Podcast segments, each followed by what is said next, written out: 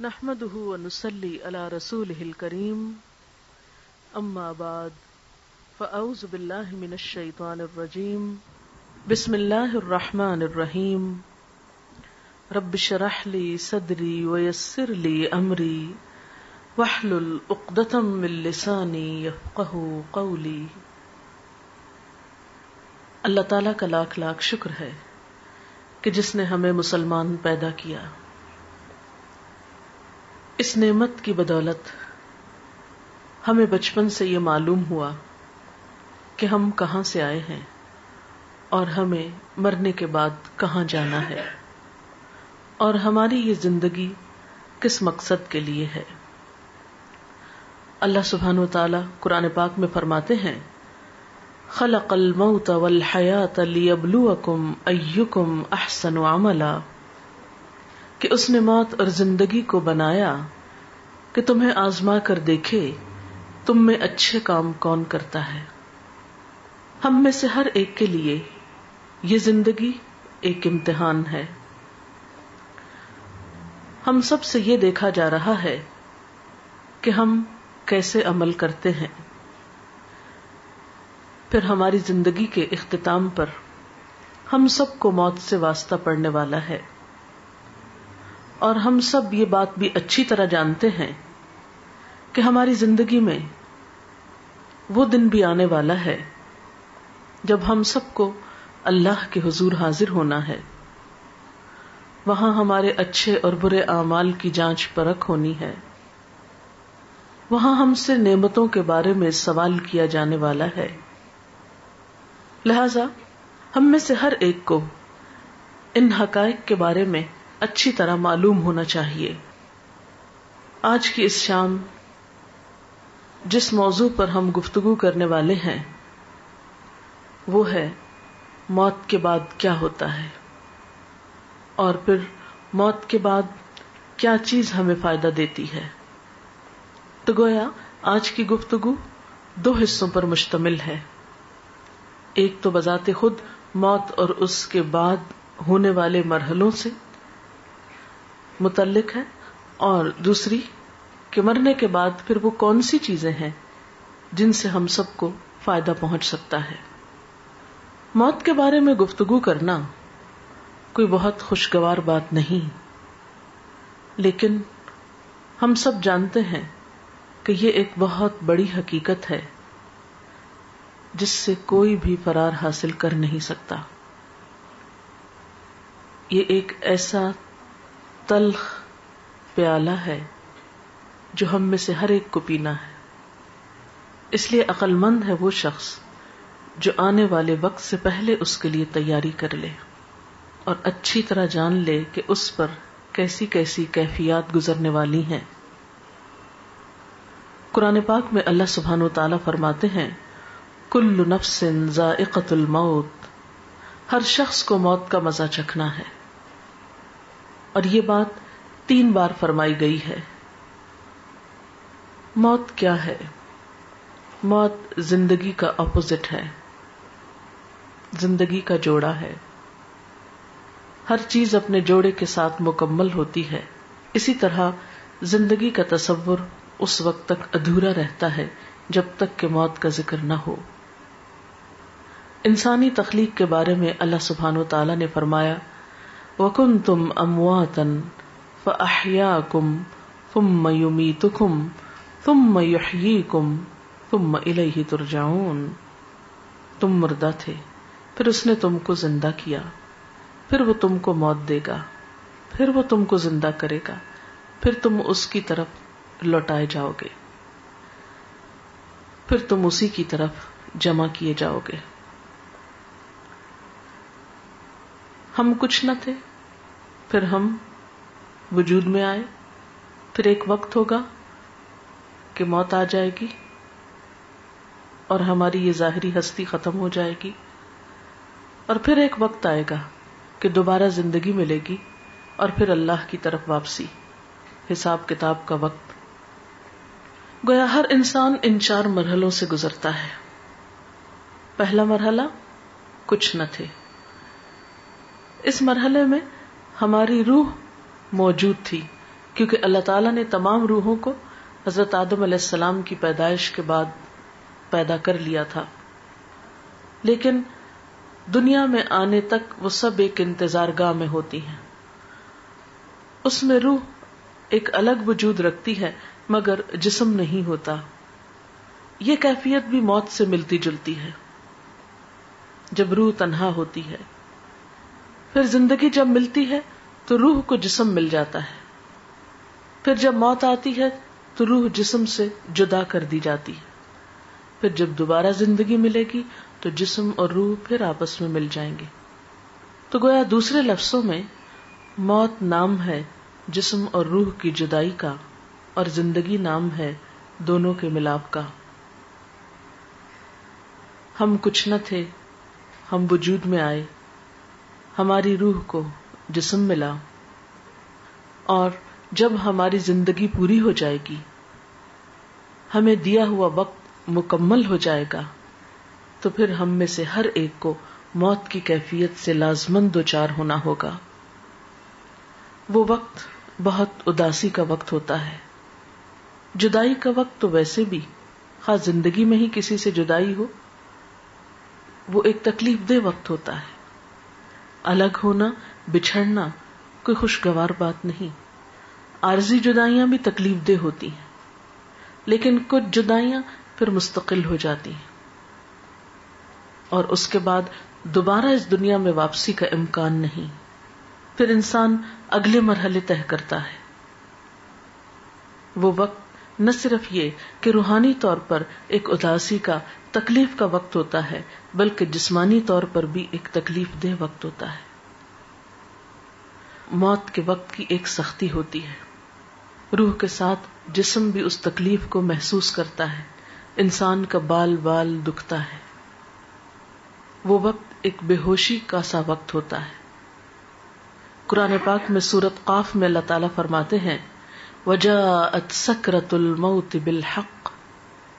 اور موت کی بے ہوشی یا موت کی سختی حق لے کر آ پہنچی۔ یعنی موت کے وقت ایک بے ہوشی کی سی کیفیت اور ایک تکلیف کی سی کیفیت ہوتی ہے۔ اسی لیے حضور صلی اللہ علیہ وسلم نے ایک دعا سکھائی اللہ آئنی اللہ سکرات الموت وغمرات الموت۔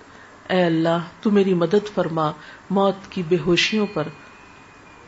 اور موت کے وقت جو تکلیف ہے اس پر۔ اللہ سبحان و تعالی یہ بھی فرماتے ہیں کل ادا بلغت التراقيا وقيل من راق وظن انه الفراق والتفت الساق بالساق الى ربك يومئذ المساق۔ سورت القیامہ کی ان آیات میں بتایا گیا کہ جب جان حلق تک پہنچ جاتی ہے تو کہا جاتا ہے کہ ہے کوئی جھاڑ پھونک کرنے والا؟ آدمی یہ سمجھتا ہے کہ اب دنیا سے جدائی کا وقت آ گیا۔ اس وقت پنڈلی کے ساتھ پنڈلی مل جاتی ہے۔ یعنی انسان کی انتہائی بے بسی کی کیفیت ہوتی ہے۔ نہ کوئی علاج کام آتا ہے، نہ کوئی دم درود کام آتا ہے۔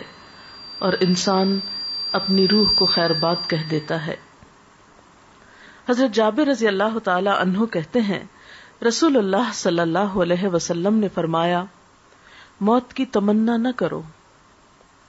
لا تمنا الموت جان کنی کی تکلیف بڑی شدید ہے۔ اور یہ نیک بختی کی علامت ہے کہ اللہ کسی بندے کی عمر لمبی کر دے اور اسے توبہ کی توفیق عطا فرما دے۔ موت کے بعد جسم ہوتے وہ قبر میں ہوتی ہے اور روح جو ہوتی الین سجین میں ہوتی ہے۔ نیک لوگوں کی روح الین میں ہوتی ہے جو بلند جگہ ہے اور بدترین لوگوں کی روح سجین میں ہوتی ہے جو قید خانہ ہے۔ اور وہاں ان کے ساتھ جو بھی معاملہ ہوتا ہے، جزا یا سزا کا، لیکن قبر کے اندر یا جسم جہاں پر بھی ہو، ایک لنک اس کا برابر رہتا ہے، جس سے جسم بھی تکلیف محسوس کرتا رہتا ہے، خواہ وہ ایک گھڑے کے اندر ہو یا پھیلا ہوا ہو۔ بالکل ایسے ہی ہے جیسے کروڑوں میل دور سورج ہونے کے باوجود اس کی کرن ہمارے جسم پہ پہنچتی ہے تو ایک کنیکشن ہو جاتا ہے اور ایک جیسے شوا آپ کی آنکھ میں اگر ریفلیکٹ ہو کے بھی آتی ہے تو ایک پیئرسنگ افیکٹ ہوتا ہے اس کا۔ تو اسی طرح قبر میں مردے کو جو عذاب ہوتا ہے، یہ قرآن و حدیث سے ثابت ہے۔ لیکن شہدا کی روحیں جو ہیں، وہ جنت میں ہوتی ہیں۔ ان کو رسک دیا جاتا ہے اور ان کے ساتھ اچھا معاملہ ہوتا ہے۔ آپ نے فرمایا، شہیدوں کی روحیں سب پرندوں کی شکل میں قندیلوں میں رہتی ہیں، جو عرش الہی کے نیچے لٹکی ہوئی ہیں۔ جب چاہتی ہیں جنت میں سیر کے لیے چلی جاتی ہیں، اور جب چاہتی ہیں واپس آ کے انہیں قندیلوں میں بیٹھ جاتی ہیں۔ یہ مسلم کی روایت ہے۔ حضرت عبداللہ بن عباس کہتے ہیں کہ آپ صلی اللہ علیہ وسلم نے فرمایا شہدا جنت کے دروازے پر بہنے والی خوبصورت نہر کے سبز گمبدوں میں ہیں جہاں انہیں صبح شام ان کا رزق دیا جاتا ہے۔ اس کے بعد یہ کہ قیامت کا دن آتا ہے اور انسان کا حساب کتاب شروع ہوتا ہے۔ میں اس کی تفصیلات میں نہیں جاؤں گی۔ میں اپنے لیکچر کا دوسرا اہم ترین حصہ کہ مردے کے لیے پھر ہمیں کیا کرنا چاہیے، وہ تو پہنچ گیا جہاں اس کو پہنچنا تھا۔ ان احادیث کی روشنی میں اور قرآنی آیات کی روشنی میں زیادہ بڑا فرق جو ہے وہ مسلم اور کافر کا ہے۔ اور ایک چیز بیچ میں منافق کی بھی آتی ابرے اعمال کی بھی آتی۔ بہرحال، قیامت کے دن انسان کی شکلوں، صورتوں کو، اس کے مال کو، پراپرٹی کو، جائیداد کو، اس کی ذہانت اور اس کی ڈگریوں کو، سرٹیفکیٹس کو نہیں دیکھا جائے گا۔ اس کی نیت دیکھی جائے گی، اس کا اخلاق اور اس کے اعمال اور اس کا کردار دیکھا جائے گا کہ اس نے اللہ تعالیٰ کی پسند کے کتنے کام کی مثلاً ایک شخص زبان کھولتا ہے اور غلط باتیں کرتا ہے، جھوٹ بولتا ہے، الزام تراشی کرتا ہے۔ اور ساتھ نماز بھی پڑھتا ہے۔ ایک شخص شہید ہو رہا ہے اور ساتھ والدین کی نافرمانی وہ کرتا ہے۔ تو کچھ مسلمان ایسے ہوں گے کہ جن کے ملے جلے عمل ہوں گے۔ اب یہ اللہ تعالیٰ پر ڈپینڈ کرتا ہے کہ وہ کس کے ساتھ کیا معاملہ کرے۔ دیکھے نا، آپ انسانوں میں کچھ انسان ہوتے ہیں جو آپ کے دوست ہوتے ہیں۔ آپ کو معلوم ہے کیسے معاملہ کریں کچھ دشمن ہوتے ہیں، آپ کو پتا ہے۔ کچھ بیچ کے لوگ ہوتے ہیں، پھر وہ اللہ کی مرضی جس کیٹیگری میں ان کو رکھے۔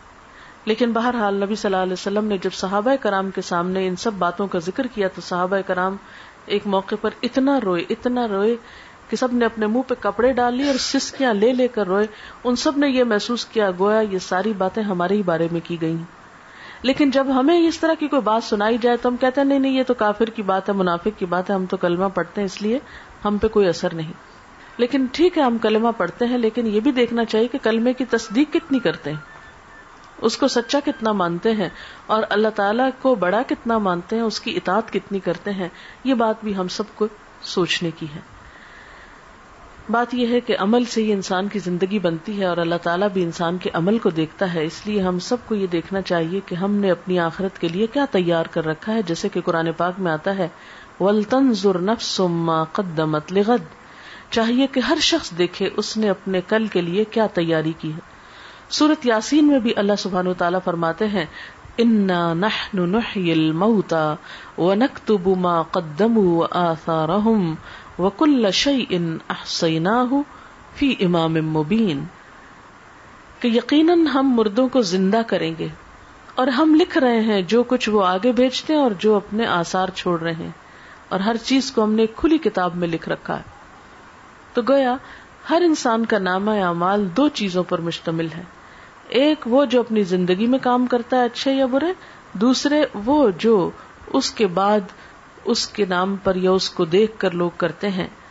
مثلا، اس کے جتنے بھی آسار ہیں آسار سے مراد نشانیاں ہوتی ہیں، اثر کی جمع ہے بچے اس کی نشانیاں ہیں، یا اس کا علم اس کی ایک نشانی یا علامت ہے، یا اور اس کے کچھ اچھے اعمال۔ ایسے اعمال کا اس کو بعد میں بھی بونس ملتا رہتا ہے، اجر ملتا رہتا ہے، لیکن نئے عمل کرنے کا وقت ختم ہو جاتا ہے۔ اس لیے ہم دیکھتے ہیں کہ نبی صلی اللہ علیہ وسلم نے فرمایا، مرنے کے بعد انسان کے اعمال کا سلسلہ منقطع ہو جاتا ہے، سوائے تین چیزوں کے، جن کا ثواب میت کو پہنچتا رہتا ہے۔ نمبر ایک، صدقہ جاریہ کرنا۔ نمبر دو، لوگوں کو فائدہ دینے والا علم۔ نمبر تین، نیک اولاد جو میت کے لیے دعا کرتی ہے۔ تو گویا انسان کے آسار میں تین چیزیں ہیں۔ ایک تو یہ کہ زندگی میں انسان ایسی جگہ اپنے ہاتھ سے پیسہ لگا جائے کہ جس سے لوگوں کو فائدہ پہنچے۔ اسے کوئی کنواں کھدوا دیا یا کوئی اسکول بنوایا، کوئی ہاسپٹل بنوایا یا کوئی اور اچھا کام کیا۔ دوسرا یہ کہ کسی کو کوئی تعلیم دے جائے، کچھ سکھا جائے، کوئی اچھی بات بتا جائے اور وہ اس پر عمل کرے۔ اور تیسری یہ کہ نیک اولاد جو اچھی تربیت والدین کرتے ہیں تو اس پر جو کچھ وہ نیک اولاد کام کرے گی وہ والدین کے لیے اجر و ثواب کا باعث ہوگی۔ حضرت انس کہتے ہیں کہ میں نے نبی صلی اللہ علیہ وسلم سے سنا، آپ فرماتے ہیں، دوست تین قسم کے ہوتے ہیں یعنی فرینڈس کی تین قسمیں۔ ایک دوست تم سے کہتا ہے، میں تمہارے ساتھ رہوں گا، یہاں تک کہ تم قبر میں پہنچ جاؤ۔ ایسا آدمی جب قبر میں پہنچتا ہے تو وہ دوست اس کا ساتھ چھوڑ دیتا ہے۔ دوسرا دوست وہ تم سے کہتا ہے تمہارا بس اتنا حصہ ہے جتنا تم نے غریبوں کو دیا اور جو کچھ تم نے نہیں دیا اپنے پاس رکھا وہ تمہارا نہیں۔ اس دوست کا نام مال ہے۔ یعنی ایک انسانی دوست ہے جو زندگی میں ساتھ دیتا ہے مرنے پہ ساتھ چھوڑ جاتا ہے۔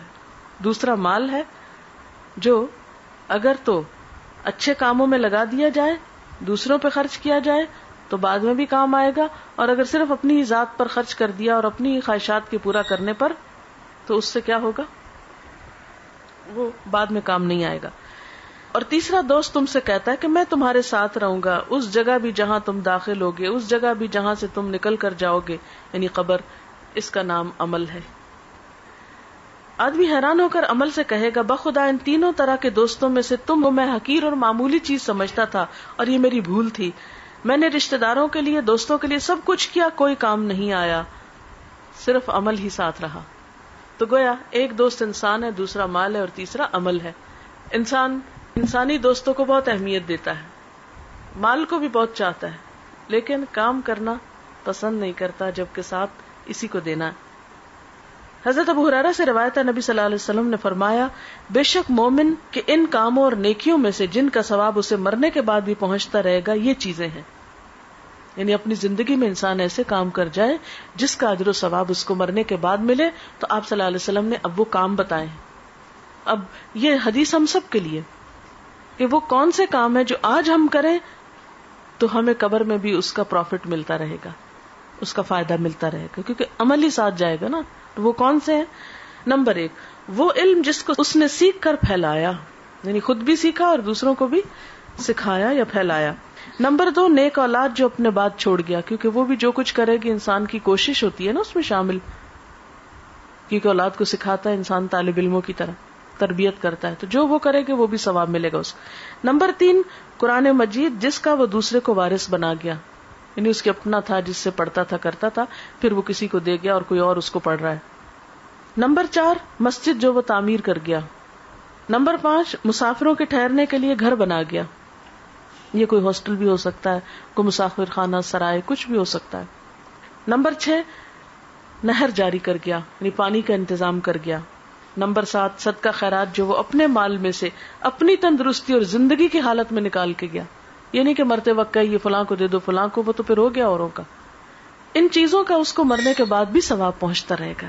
یعنی یہ وہ اعمال ہے کہ جو مرنے کے بعد بھی انسان کے کام آتے ہیں۔ حضرت ابو حرارا سے روایت ہے، سعد بن عبادہ کی والدہ فوت ہو گئی تو سعد نے کہا اللہ کے رسول صلی اللہ علیہ وسلم، میری ماں فوت ہو گئی ہے۔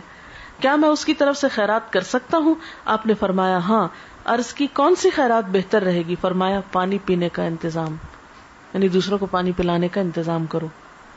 تو مرنے والے کے لیے یہ نیکی بھی باعث ثواب ہے۔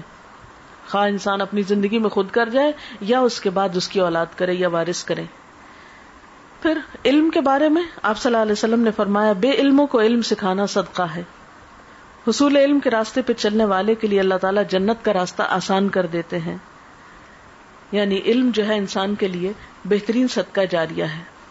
انسان اگر سیکھتا ہے، سکھاتا ہے، کوئی کتاب لکھتا ہے، کوئی مضمون لکھتا ہے، کوئی کسی کو تعلیم دیتا ہے کسی طالب علم کی فیس دیتا ہے، کوئی اسکول بنوا دیتا ہے، کوئی مدرسہ بنواتا ہے، کچھ بھی جو علم کی ایکٹیویٹی یا ترقی کے لیے، اور آج کا دور جیسے کمپیوٹر انٹرنیٹ کا دور ہے، یا اور وسائل، تو کوئی بھی ایسا آلہ یا چیز خریدنا یا تیار کرنا یا ایجاد کرنا، وہ سب اس میں شامل ہے جس سے خیر کی بات عام ہو سکے۔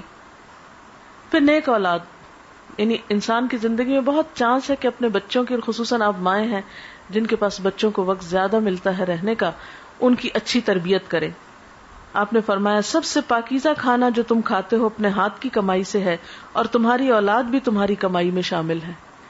یعنی گویا اولاد کو قرآن و سنت کا علم دینا، اچھی تمیز، اخلاق، ادب سکھانا جو ہے، اجر و ثواب کا باعث ہے۔ ایک اور چیز جو میت کو فائدہ دیتی ہے، وہ دعا ہے۔ ایک مسلمان جب اپنے بھائی کی عدم موجودگی میں دعا کرتا ہے، تو وہ قبول ہوتی ہے اور اس آدمی کے پاس ایک نگران فرشتہ ہوتا ہے جو کہتا ہے کہ جو دعا تم اپنے بھائی کے لیے کر رہے ہو، وہی تم کو بھی ملے۔ پھر اسی طرح ایک حدیث میں آتا ہے کہ قبر میں میت کی مثال ڈوبنے والے اور فریاد کرنے والے کی طرح ہوتی ہے، جو اپنے ماں باپ، یا بہن بھائی، یا کسی دوست کی دعا کا منتظر رہتا ہے۔ اور جب وہ اسے پہنچتی ہے تو دنیا کی ہر چیز سے زیادہ پیاری اس کو وہ دعا ہوتی ہے جو دوستوں کی طرف سے اس کو ملتی ہے یا اولاد کی طرف سے۔ آپ صلی اللہ علیہ وسلم نے فرمایا، بے شک اللہ تعالیٰ اہل دنیا کی دعا سے اہل قبور کو پہاڑوں کے برابر اجر عطا کرتا ہے۔ یعنی ہماری دعائیں مردوں کے حق میں کیسے ثابت ہوتی ہیں؟ جیسے پہاڑ جتنا توحفہ جو معمولی چیز نہیں ہے کسی مرنے والے کے لیے دعا کرنا۔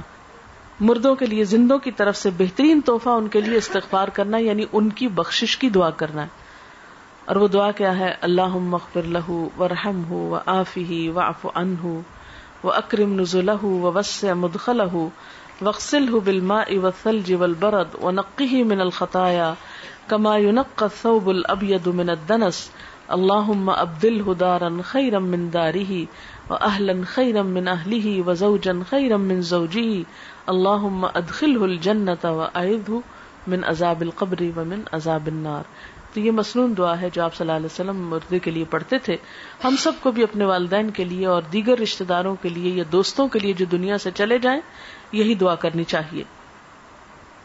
ہم سب کے پاس جو وقت ہے، صحت ہے، جوانی ہے، یہ ساری نعمتیں ایسی ہیں کہ جن کے بارے میں ہم سے سوال کیا جائے گا، حساب ہوگا۔ تو بات یہ ہے کہ ہمیں دو کام کرنے ہیں۔ ایک تو یہ کہ اپنے لیے ایسے کام کرنے ہیں جو ہمارے مرنے کے بعد ہمارے اپنے لیے صدقہ جاریہ بنے۔ دوسرے وہ کام ہیں جو ہمیں اپنے عزیز دوستوں رشتے داروں والدین اور دیگر اقربا کے لیے کرنے ہیں اگر وہ دنیا سے چلے جائیں۔ کیونکہ ان، وہ اب اپنے لیے خود کچھ نہیں کر سکتے، وہ اب آپ کی دعاؤں کے محتاج ہو گئے۔ تو سب سے پہلی بہترین چیز جو کرنی ہے آپ کو وہ دعا کرنی۔ نمبر دو یہ کہ ان کے لیے صدقہ خیرات کرنا ہے۔ اور خاص طور پر اگر وہ کوئی قرضہ چھوڑ گئے تو پہلے اس کو ادا کریں۔ ان کی وراثت تقسیم کرنے میں مدد کرے اہل خاندان کی۔ تیسری چیز، اگر ان کے روزے چھوٹ گئے ہیں تو اس کو ادا کریں، چاہے خود رکھیں یا اس کا کفارہ دیں۔ اور چوتھی چیز یہ کہ ان کے لیے صدقہ خیرات کا اہتمام، جیسے کنویں کھدوانے کی شکل میں یا پانی پلانے کی شکل میں یا اور کسی بھی طریقے سے۔ تو دعا، قرضوں کی ادائیگی، علم کا پھیلانا، یہ تمام چیزیں جو ہیں، یہ میت کو فائدہ دیتی ہیں۔ واخر داوانا الحمد للہ رب العالمین۔ اب اگر آپ کے پاس کوئی سوال ہے تو آپ وہ کر سکتے ہیں۔ میں نے اسی لیے ذرا سا پہلے چھوڑا ہے کہ دعا کا بھی وقت مل جائے اور اگر کوئی بات آپ کے ذہن میں ہو جو اس لیکچر سے واضح نہیں ہوئی تو اس سے آپ کو فائدہ ہو جائے۔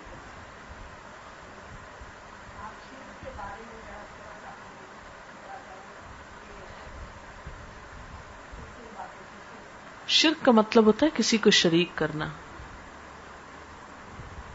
اللہ تعالی کی ذات میں، اس کی صفات میں، اس کے حقوق میں، اختیارات میں کسی اور کو شریک سمجھنا شرک ہوتا ہے۔ ذات میں شرک کیا ہے؟ جیسے اللہ تعالی کو الہ ماننے کے علاوہ پتھروں کے بت یا فرشتوں یا نیک انسانوں کو بھی پوجنا۔ یعنی خواہ وہ کوئی قبر ہو یا پتھر کا کھڑا بت ہو یا کوئی فرشتہ ہو یا پھر مورت ہو یا کوئی بھی چیز۔ صفات میں شرک یہ ہوتا ہے کہ جو قوت اللہ کے پاس ہے وہ اوروں کے پاس بھی۔ مثلا وہ رسک دیتا ہے تو ہم یہ آس لگا لیں کوئی اور بھی دیتا ہے۔ اگر وہ دعائیں سنتا ہے تو ہم سمجھے کوئی اور بھی ہماری پکار سننے والا ہے۔ اگر وہ رسک اور اولاد دیتا تو ہم سمجھے کسی انسان کے ہاتھ میں بھی ہے نوزب اللہ ایسا۔ یہ صفات میں شرک ہوتا ہے۔ کسی کو قسمتوں کا بنانے، بگاڑنے والا ماننا۔ نہیں، یہ سب صرف اللہ ہی کرتا ہے۔ سسک اللہ فلاح کاشف اللہ اگر تم کو کوئی نقصان پہنچے تو اس کو دور کرنے والا کوئی نہیں سوائے اللہ کے۔ اگر یہ سمجھنا کہ ہمارا غم اور مشکل کشائی کوئی اور کر دے گا، یہ شرک۔ اسی طرح حقوق کے جیسے عبادت اللہ کی ہونی چاہیے اگر آپ غیر اللہ کی شروع کر دیں، نماز، روزہ، سجدہ وغیرہ، تو یہ شرک ہے۔ اختیارات یہ کہ جیسے اختیارات اللہ کے اگر کسی اور میں سمجھے تو یہ بھی شرک سوال ہے میت کے نام پر کھانا پکا کر کسی کو کھلانا یا مسجد میں بھیجنے سے میت کو فائدہ ہے یا نہیں؟ اگر وہ کسی غریب کو آپ کھلا رہے ہیں، کسی ضرورت مند کو دے رہے ہیں، تو انشاءاللہ فائدہ پہنچے گا۔ یعنی صدقہ اس کے نام پر آپ کر رہے ہیں، اس کو فائدہ پہنچانے کے لیے۔ لیکن اگر وہ پکا کر خود ہی بیٹھ کے کھا لیتے ہیں، جیسے ہمارے یہاں ہوتا ہے کہ تیسرے دن کل کرتے ہیں اور اس میں اچھے اچھے فروٹ کاٹتے ہیں اور وہ سب آئے ہوئے دوست رشتے دار کھا پی کے گھروں کو چلے جاتے ہیں پارٹی کا سما ہوتا ہے، تو یہ تو کوئی صدقے کی قسم نہیں ہے۔ یا پھر یہ کہ ہر جمعرات کو ہم اسی طرح کا کام کرتے ہیں۔ یا چالیس دن گزرنے پر ہم دیکھ چڑھاتے ہیں اور سب ایک جیسے دعوت ہو رہی ہے سب کی، آئے بیٹھے کچھ اور کھایا پیا اور چلے گئے۔ تو صدقہ تو، صدقہ ہے نا؟ یعنی کسی غریب کو کھلانا، کسی ضرورت مند کو دینا تو میت کے نام پر اگر آپ صدقہ کرنا چاہتے ہیں تو ضرورت مندوں کو دیں، یتیموں کو دیں، بیواؤں کو دیں، مسکینوں کو دیں، یہ صدقہ ہوگا۔ تیرہ شبان کو میت کے حوالے سے کوئی چیز قرآن و سنت سے ثابت نہیں ہے۔ اچھا اب آپ دیکھیں کہ میت کے لیے مثلاً اگر صدقہ کرنا ہے اور آپ کو غریب مسکین کو بھی آپ نے کھانا کھلا دیا تو اور کیا کریں؟ کسی کو پڑھا دیں، کسی بچے کی فیس دے دیں اور نیت یہ کر لیں کہ اس کا ثواب میت کو پہنچے۔ کوئی اسکول بنوا، آپ دیکھیں ہمارے اسکولوں میں لائٹ نہیں ہوتی، بیٹھنے کو کرسیاں نہیں ہیں بچوں کے، اور اسی طرح عمارت نہیں ہے سر پہ۔ پاکستان میں کتنے اسکول ایسے ہیں جن کی چھتیں ہی نہیں ہیں، اوپن میں اسکول ہو رہے ہیں۔ تو یہ علم جو ہے، یہ فرض ہے مسلمانوں پر حاصل کرنا۔ طلب العلم فریضت اللہ کل مسلم۔ اس فرض کی ادائیگی میں اگر آپ کوئی بھی چیز میت کے لیے کرتے ہیں، تو اس کا بھی فائدہ ہے۔ اور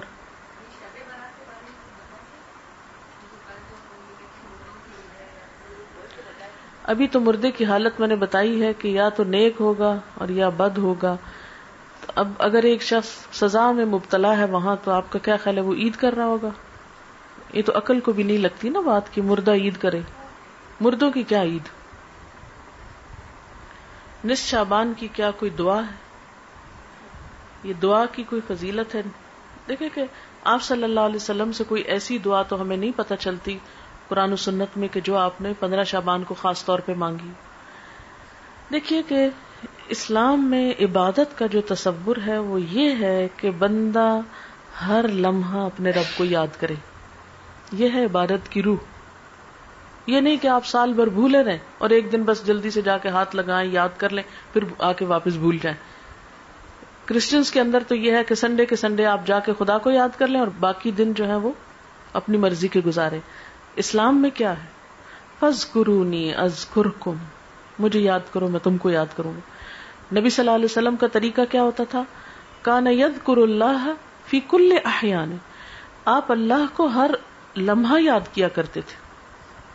اللہ دین ید قرون اللہ قیام و قعود و اعلی جنوب وہ لوگ جو اللہ کا ذکر کرتے رہتے ہیں، کھڑے اور بیٹھے اور لیٹے۔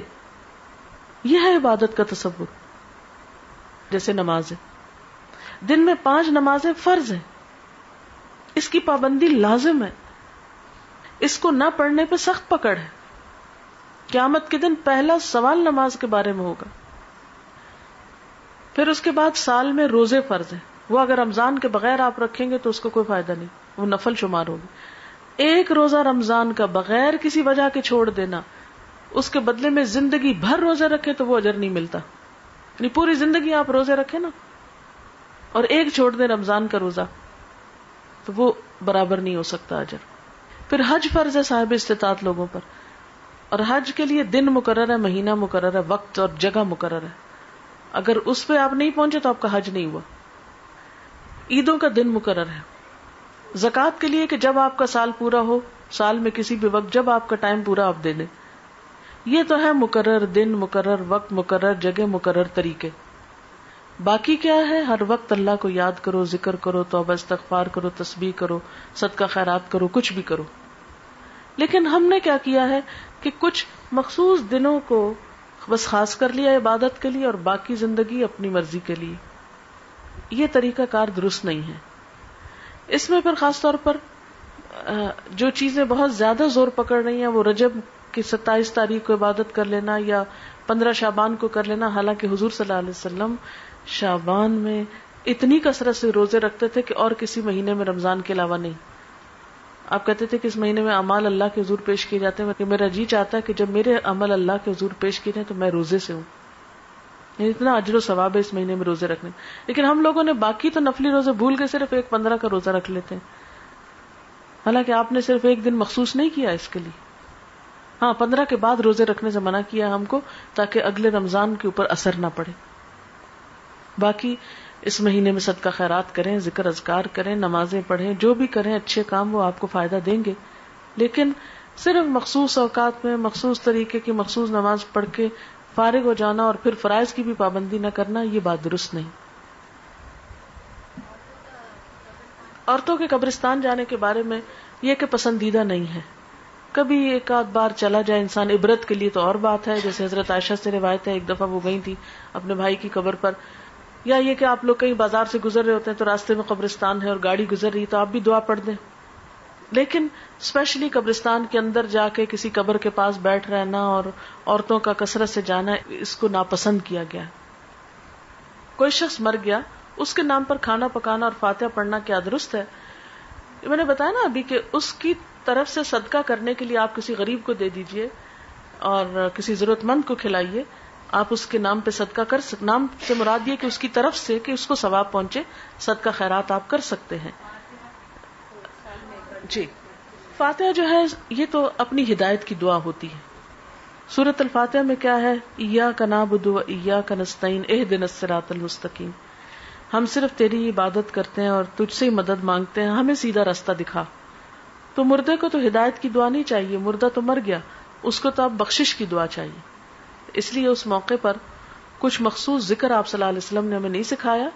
بس نیت کریں، خواہ گھر میں نہیں بھی پکائیں۔ دیکھیں کتنے لوگ ہیں جو گھر میں کھانا پکا سکتے ہیں۔ کئی لوگ جو ہیں وہ ان میں ہمت نہیں، کوئی بیمار ہے، کوئی مصروف ہے، کوئی کسی کے پاس اتنی وسط نہیں۔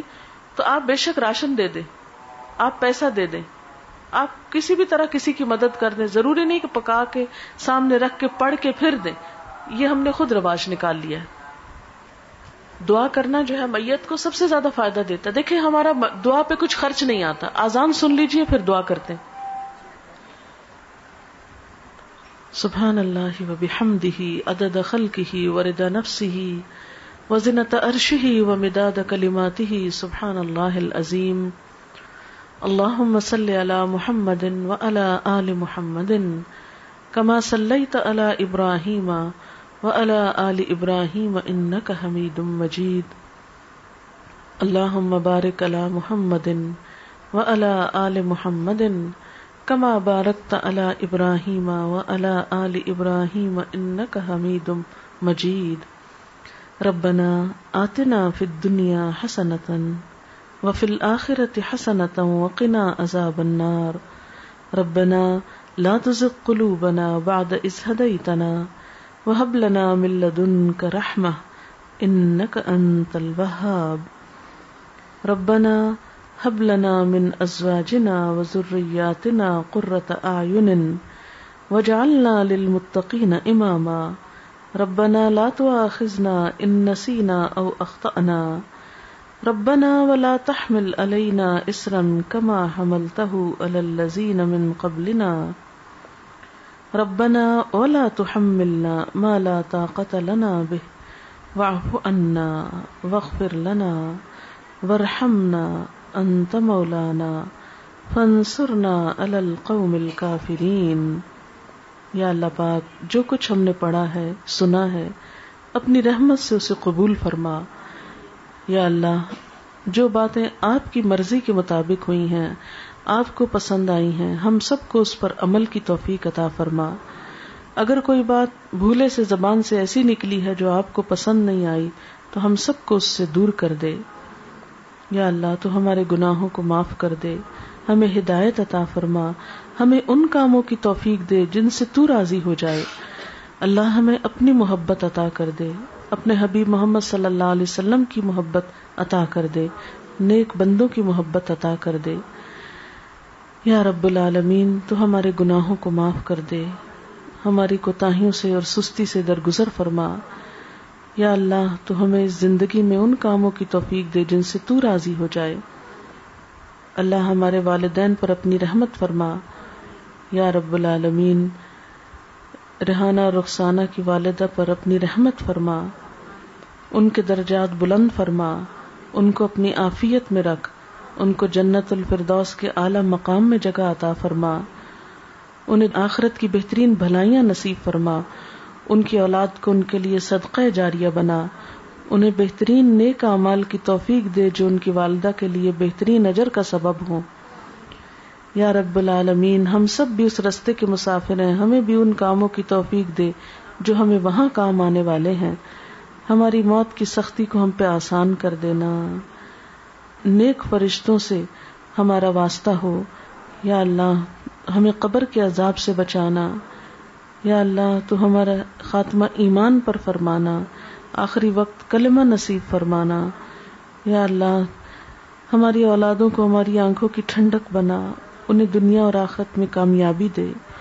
یا اللہ، ہمیں نیکی کے کاموں کی توفیق دے، برائیوں سے بچنے کی توفیق عطا کر دے۔ اپنی ذات پر ہمیں مکمل ایمان اور بھروسہ عطا کر دے۔ جتنی بہنیں یہاں آئی ہیں، سب کا آنا قبول کر۔ اس گھر پر اپنی خیر و برکت نازل فرما۔ سب کے دکھ، تکلیفیں، پریشانیاں دور فرما۔ ہم سب کو اپنی رحمت سے ڈھانپ لے۔ ہم سے درگزر فرما۔ تو ہی ہمارا مولا ہے۔ ہم سب پر اپنی رحمت فرما۔ ربنا تقبل منا انك انت السميع العليم وتب علينا انك انت التواب الرحيم وصلى الله تعالى على خير خلقه محمد وعلى آله وأصحابه وأهل بيته أجمعين برحمتك يا أرحم الراحمين إلهي آمين سبحانك اللهم وبحمدك نشهد أن لا إله إلا أنت نستغفرك ونتوب إليك رخسانہ، کچھ کیسٹ اور کتاب شاید آپ کو اپنی والدہ کے صدقہ جاریہ کے لیے تقسیم کرنا چاہتی ہیں، اس کے لیے میں آپ کو تھوڑا سا گائیڈ کرنا چاہوں گی کہ جب بھی آپ نماز پڑھیں اور قرآن پاک پڑھیں، تو یہ چھوٹی سی دعاؤں کی کتاب ہے، اس کو آپ اپنے پرس میں رکھ لیں، اپنے کہیں بھی قریب رکھ لیں تو ویسے تو اتنی دعائیں زبانی یاد نہیں ہوتی، بھول بھی جاتے ہیں ہم، ترتیب یاد نہیں ہوتی، تو آپ کیا کر سکتے ہیں؟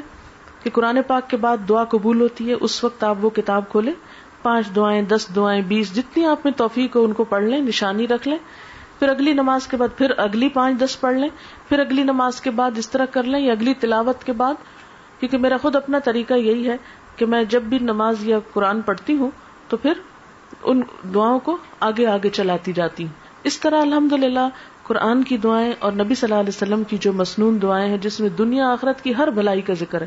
ہمارا اپنا دماغ اتنا کام نہیں کرتا۔ تو وہ آپ پڑھتے جائیں۔ اس کا ایک تو فائدہ آپ کو خود ہوگا۔ دوسرا یہ کہ جن کے صدقہ جاریہ کے لیے یہ دیا جا رہا ہے، ان کو بھی ثواب پہنچے گا۔ دوسرا ایک کیسٹ ہے، اس کیسٹ کا نام ہے واپسی۔ یہ ہماری ایک بچی تھی طالبہ تھی، وہ فوت ہو گئی۔ اچانک اس کا ایکسیڈنٹ ہوا تو فوت ہو گئی۔ وہ اتنی نیک بچی تھی کہ خود پڑھتی بھی تھی اور پڑھاتی بھی تھی اور ہر ایک کی مدد کے لیے تیار رہتی تھی۔ تو اس کی زندگی ایک بہت مثالی زندگی تھی اور اس کے علاوہ تعزیت کے کچھ آداب اور واپسی کا جو سفر ہے دنیا سے، اس پہ کچھ باتیں اس کیسٹ میں موجود ہیں، آپ خود بھی سنیں، اوروں کو بھی سنائیں۔ تو اس سے بھی انشاءاللہ ان کی والدہ کے لیے بھی اور خود اس بچی کے لیے جو فوت ہوئی ہے، ایک صدقہ جاریہ ہوگا۔ اگر ہم دوسروں کے لیے بھلائی سوچیں گے، ہم دوسروں کے لیے خیر سوچیں گے، تو انشاءاللہ اللہ تعالیٰ ہمارے لیے بھی کوئی خیر کا راستہ نکال دے گا۔ السلام علیکم و رحمۃ اللہ وبرکاتہ۔